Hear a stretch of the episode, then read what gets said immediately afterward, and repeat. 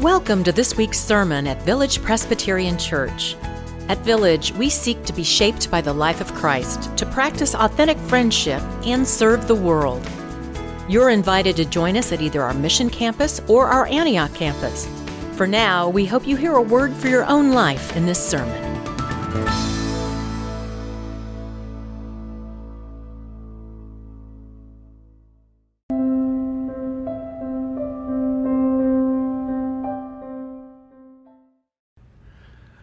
Our scripture reading today comes from the 10th chapter of the book of Acts. I'm going to be reading two sections in a longer story. I'll be reading verses 9 through 17a and then skip to 23b and read that through verse 34. But before we come to this passage, let us first join together in a word of prayer. Gracious God, because you are God, it is your word and your word alone that is life for us. And because you are gracious, we trust that even now, by your Spirit, you will whisper through these ancient words that you would bring them to life in our lives as a living word. We are here, O oh God. We are listening. In the name of Christ, amen. So, this entire chapter, chapter 10, narrates a story of an encounter between the Apostle Peter and a man named Cornelius. He's a Gentile of the Italian cohort, it says. And it begins with Cornelius having an encounter with an angel, and the angel says, Go uh, send uh, men to bring the Apostle Peter back to meet with you. And it's at that point that we'll pick up the reading in, in verse 9. About noon the next day, as they were on their journey and approaching the city, Peter went up on the roof to pray. He became hungry and wanted something to eat, and while it was being prepared, he fell into a trance. He saw the heaven opened and something like a large sheet coming down, being lowered to the ground by its four corners. In it were all kinds of four footed creatures and reptiles and birds of the air. Then he heard a voice saying, Get up, Peter, kill and eat. But Peter said, By no means, Lord. For I have never eaten anything that is profane or unclean. The voice said to him a second time, What God has made clean, you must not call profane. This happened three times, and the thing was suddenly taken up to heaven. Now, while Peter was greatly puzzled about what to make of the vision that he had seen, Suddenly, the men sent by Cornelius appeared. They arrived and they told Peter, Our, our friend Cornelius wants you to come with us. And Peter, kind of puzzling over the dream, agrees to go and visit with these Gentiles. And here's where we pick the story up. The next day he got up and went with them, and some of the believers from Joppa accompanied him. The following day, they came to Caesarea. Cornelius was expecting them and had called together his relatives and close friends. On Peter's arrival, Cornelius met him and falling at his feet worshiped him. But Peter made him get up, saying, Stand up, I'm only a mortal. And as he talked with him, he went in and found that many had assembled, and he said to them, You yourselves know it is unlawful for a Jew to associate with or to visit a Gentile. But God has shown me that I should not call anyone profane or unclean. So when I was sent for, I came without objection. Now may I ask, why you sent for me?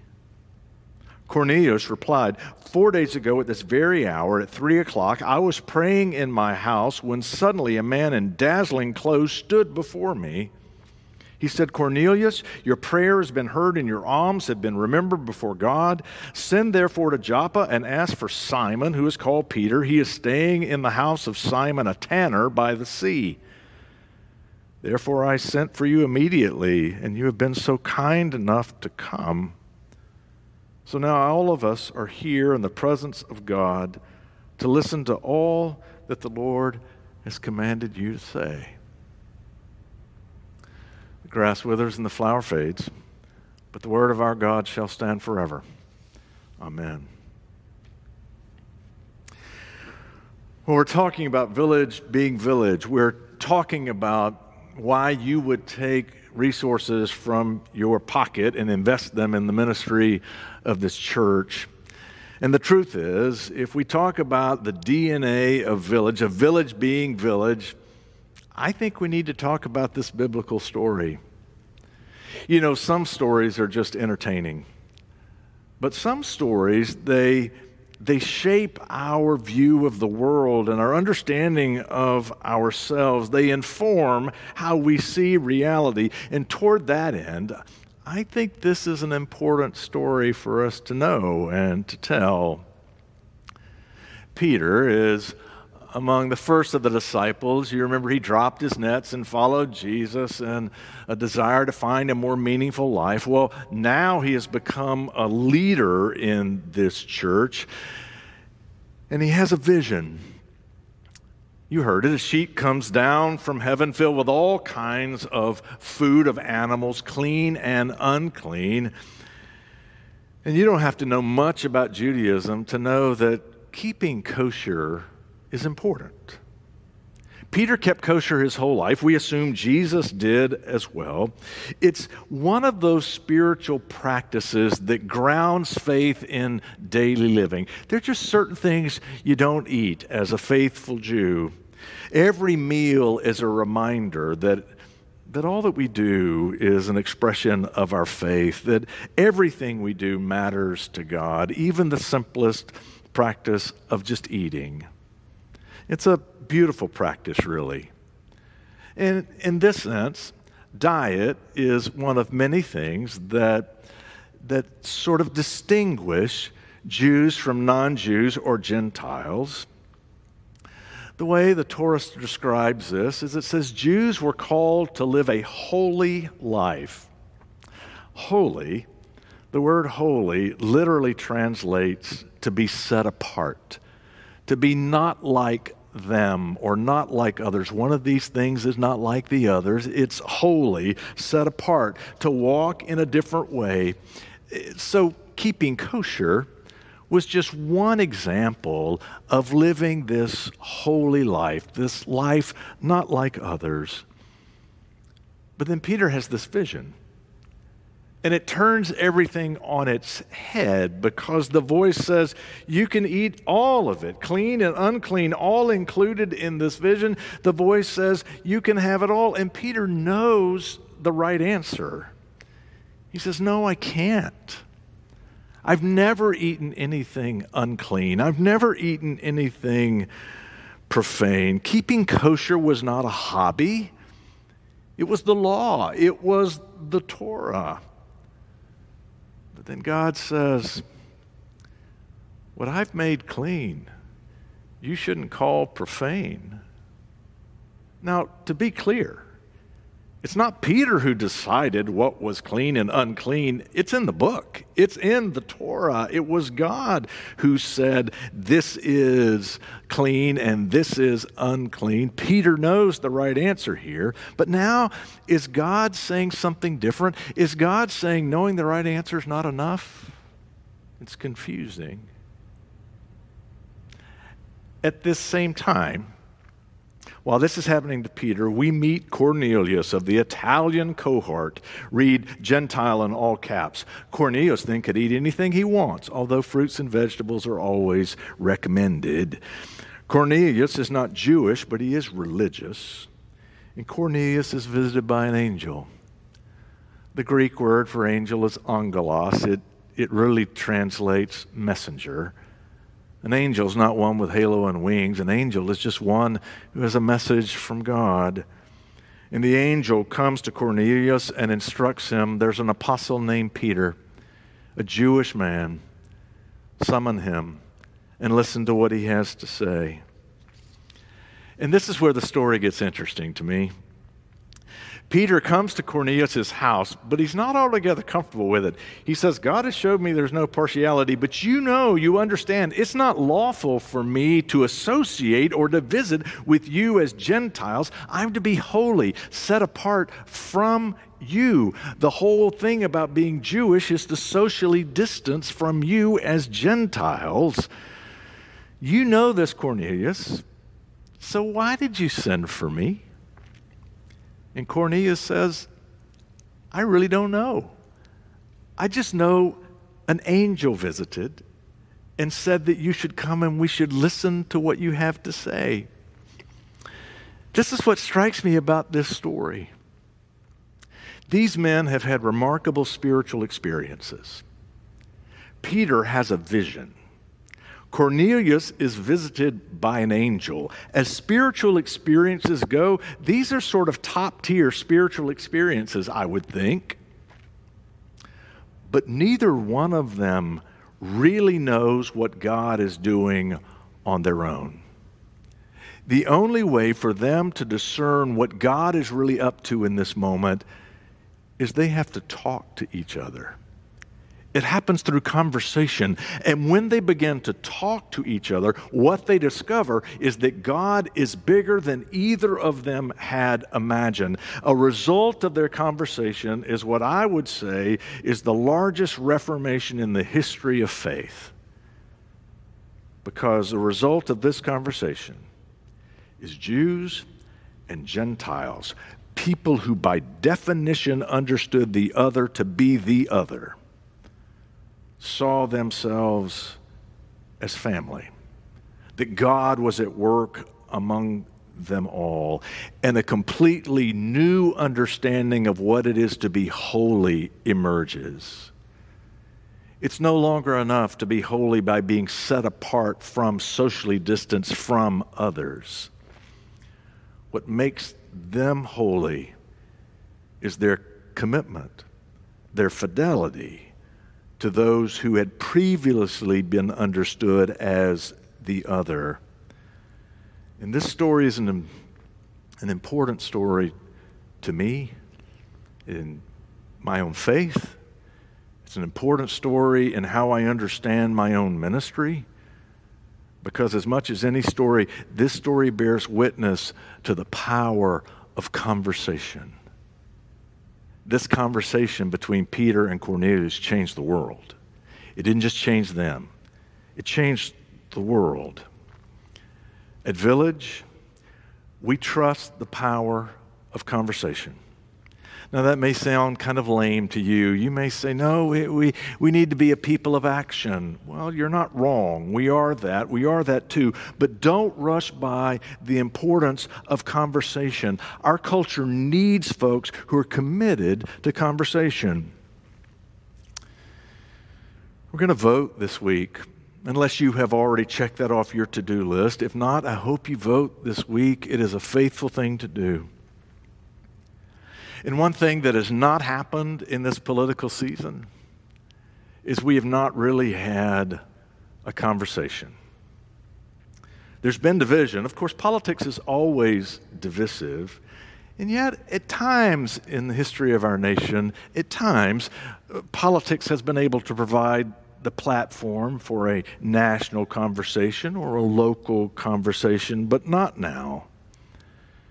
In our divisions now, we ignore any commonality that we have.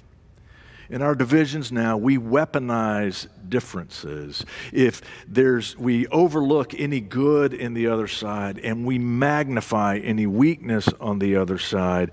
And that kind of cultural practice destroys. You know that it's much easier to destroy a nation than to build one. And yet, this division seems to be not just our politics, but our identity. Hey, in 1960, Stanford University ran a survey and asked people, parents, uh, would, you, would you be pleased, concerned, or unmoved if your son or daughter married someone from another political party? 1960, 5% of Republicans, 4% of Democrats said they would be concerned.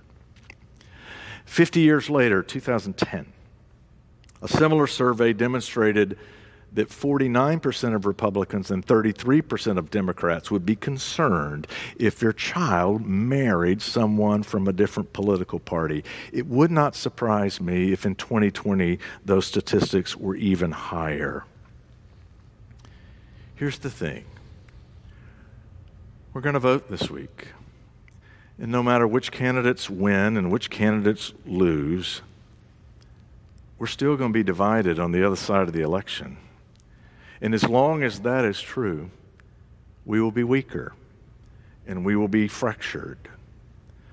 Most troubling is we are clearly in new ways hearing reports of self appointed militias, armed citizens who are threatening armed conflict, even civil war, if things do not go their way. Even an elected leader in Johnson County has posted similar warnings. That, that may f- leave you feeling a bit helpless. But I want to suggest we are not powerless. Rabbi Jonathan Sacks, Rabbi Jonathan Sacks said we live in a violent world and the greatest antidote to violence is conversation. It is the speaking our fears and listening to the fears of others, and in that sharing of vulnerabilities, discovering a genesis of hope. Like Peter and Cornelius, we need to trust the power of conversation. It might be just the place where we discover what God is really up to in this painful time. At Village, we commit ourselves to talk. There are no subjects that are off limits. We'll talk about anything. If it's being talked about in the culture, we need to talk about it in here and to do so from a lens of faith. Uh, we've called Reverend Dr. Rodger Nishioka to come join our staff, in part because one of his greatest gifts is to facilitate conversation about things that matter. Our community needs a place where civil conversation can happen. It needs a safe place to talk about the world as it is and to imagine the world as it might be. After Tuesday, the voting will be completed, but the divisions will remain. And the airways will be filled with efforts to demonize the other side. In this bifurcated binary culture, we need a third way. We need a commitment not just to be right, but to be righteous. Righteousness. Righteousness. It, it's not a statement of how you are on the issues. Righteousness, we've talked about this before. Righteousness is a, is a statement on how we are in our relationships.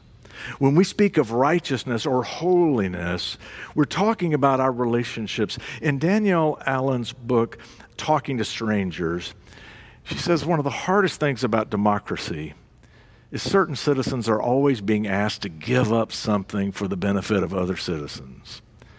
And she said it becomes incumbent upon those who win to make room for those who lose to be included. She calls this political friendship, and she says it's how communities hang together. What I call it is righteousness, it is being attentive to relationships. We've said this before. The world tells you that you need to be right about the issues. That's important work, friends. It's important work in everything that we face, we should ask ourselves, what does the teaching of Jesus Christ instruct us about how we should engage, whatever the issue of the day may be? But we know this about ourselves. Once we find ourselves in that place where we feel that we are right about this or about that, then there comes a temptation to distance from those who we deem to not be right. We find ourselves thinking, it is not lawful for me to associate with you, the unrighteous. And so it's particularly when we believe we are right that the work of being righteous comes to the floor. And we need to be attentive and not distance from those who see it differently. And the tool for that is conversation. This story says once you discern you're right, it's not enough. You have to also be righteous. That's relational work. And that work takes the form of conversation. And sometimes, and maybe particularly now, it's the best way for us to really see what God is up to these days. Pray with me. Gracious God, we believe. Help our unbelief. In Christ's name we pray. Amen. Thank you for listening to this week's sermon at Village Presbyterian Church. Learn more about us at villagepres.org, and we invite you to join us again next week.